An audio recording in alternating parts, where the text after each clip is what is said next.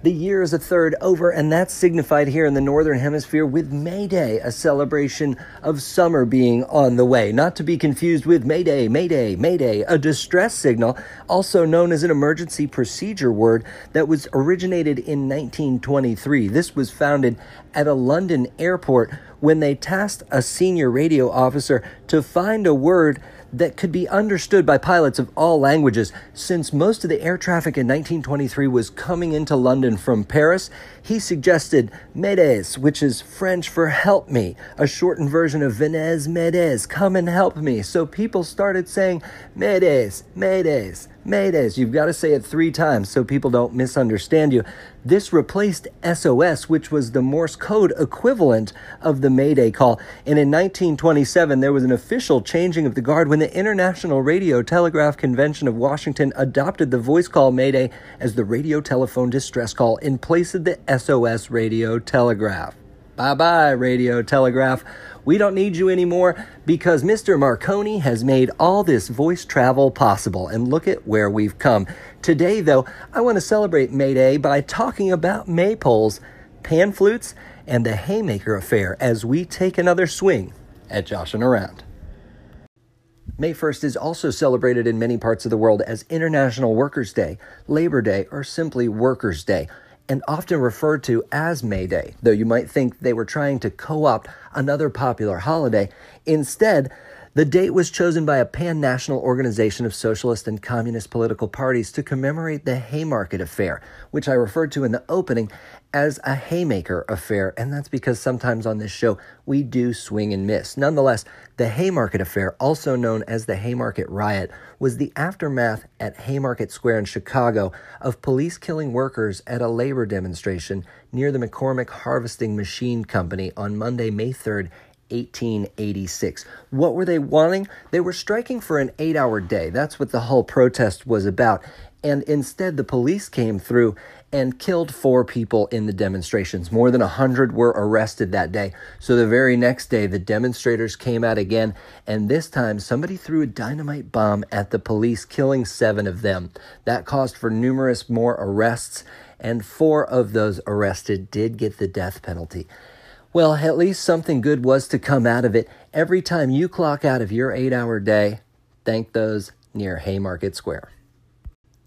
Referring to that affair, a professor of labor studies, William Adelman, said no single event has influenced the history of labor in the United States and even the world more than the Chicago Haymarket Affair. It began with a rally in 1886, but the consequences are still being felt today. And while the rally may be included in American history textbooks, very few present the event accurately or point out its significance. And that's one of the reasons I bring up history on Joshing Around, because a lot of times I felt around this point in school, my history teachers were just racing to get through the second half of the text. We just got hung up on the American Revolution or the Civil War or something, and the next thing you know, it's nearly June and we haven't even got to 1878. While it didn't come up in my education, I hope there's a history teacher out there somewhere who informs his students that when it comes to his class, those who can't remember the past are condemned to repeat it. If you weren't the best student, or if you just studied to pass the tests, it may be important to go back and read some of those books we were assigned in high school. One of them may be The Jungle by Upton Sinclair. This is the story about meat packing in America, in Chicago to be specific, and it also involved the story of an immigrant family headed by Jurgis Rudkus. You can read this and really feel what they were feeling there at Haymarket Square. He may have been one of those folks that was milling about at the time, though, of course, he is just fictional. I helped sell a part of the American dream yesterday to two immigrants, a waiter, and a housekeeper, and their three children, all under four years old, who are moving from a tiny apartment to a beautiful townhome with a pool and a room for each of the kids. I couldn't be happier, and I'm sure they're going to do much better than Mr. Rudkus in that part of the American dream that was foreclosed from him in the jungle. The Adventures of Huck Finn was a book I struggled to begin after it was assigned to us in high school English class. It wasn't until the day before we were supposed to be finished with the assignment when the teacher said, If you haven't finished the book by tomorrow, don't bother showing up for class. So, in true Huck Finn fashion, I took the day off, parked my car by the river, and cradled up in the back seat as I read all of those adventures of Huck Finn and his friend Jim. As for Jim's nickname, well, that's a word I simply don't say. Even when referring to my favorite Ol' Dirty Bastard album, I still call it Cracker Please. With all the words in the English language, it's odd that there's one that I just can't use. However, that just goes to show what awful people my ancestors were. So, even with my best intentions, I'm sure I'd end up using it the wrong way and end up calling out Mayday. The celebration of May Day as a welcoming of spring and summer is an ancient celebration that goes all the way back to the festival of Flora, celebrating the Roman god of flowers. To commence a good May Day celebration, you need to erect a maypole. This is a tall wooden pole that's erected in the middle of the festival that folks can decorate and dance around. When it comes to the origins of the maypole, this is fiercely debated by folklorists. And when I start thinking about folklorists, I come to believe that wherever this debate was held, there's a certain stink in that room. Now, just because these people are talking about history full of trolls and dragons doesn't mean I should make fun, because the closest I've ever come to slaying a dragon is descaling my Keurig coffee maker.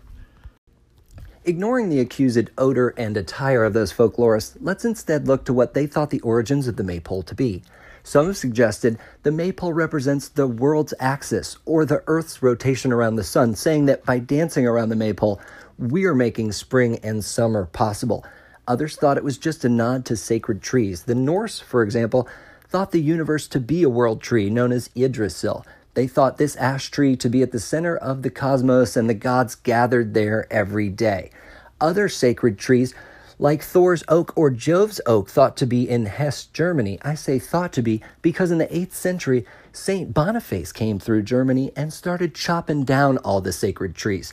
Thor's oak he made into a church, others he just gave away. In fact, it's thought that St. Boniface, the patron saint of Germania, also invented the Christmas tree, and it sounds like he did it by cutting down pagan gods. Well, that's one way to present your point of view. Nonetheless, I won't say fittingly, but St. Boniface was martyred by an armed robber who killed him and his whole crew on the side of the road, hoping for gold, but instead they just found books. So it looks like he was doing something else with those pulpy pagan gods. Philosopher Thomas Hobbes and psychoanalyst Sigmund Freud thought about the maypole the same thing you were probably thinking when you heard me mention an erect wooden pole, and that's that it's a phallic symbol. In fact, Hobbes thought the maypole to be a nod to the Greek god Priapus.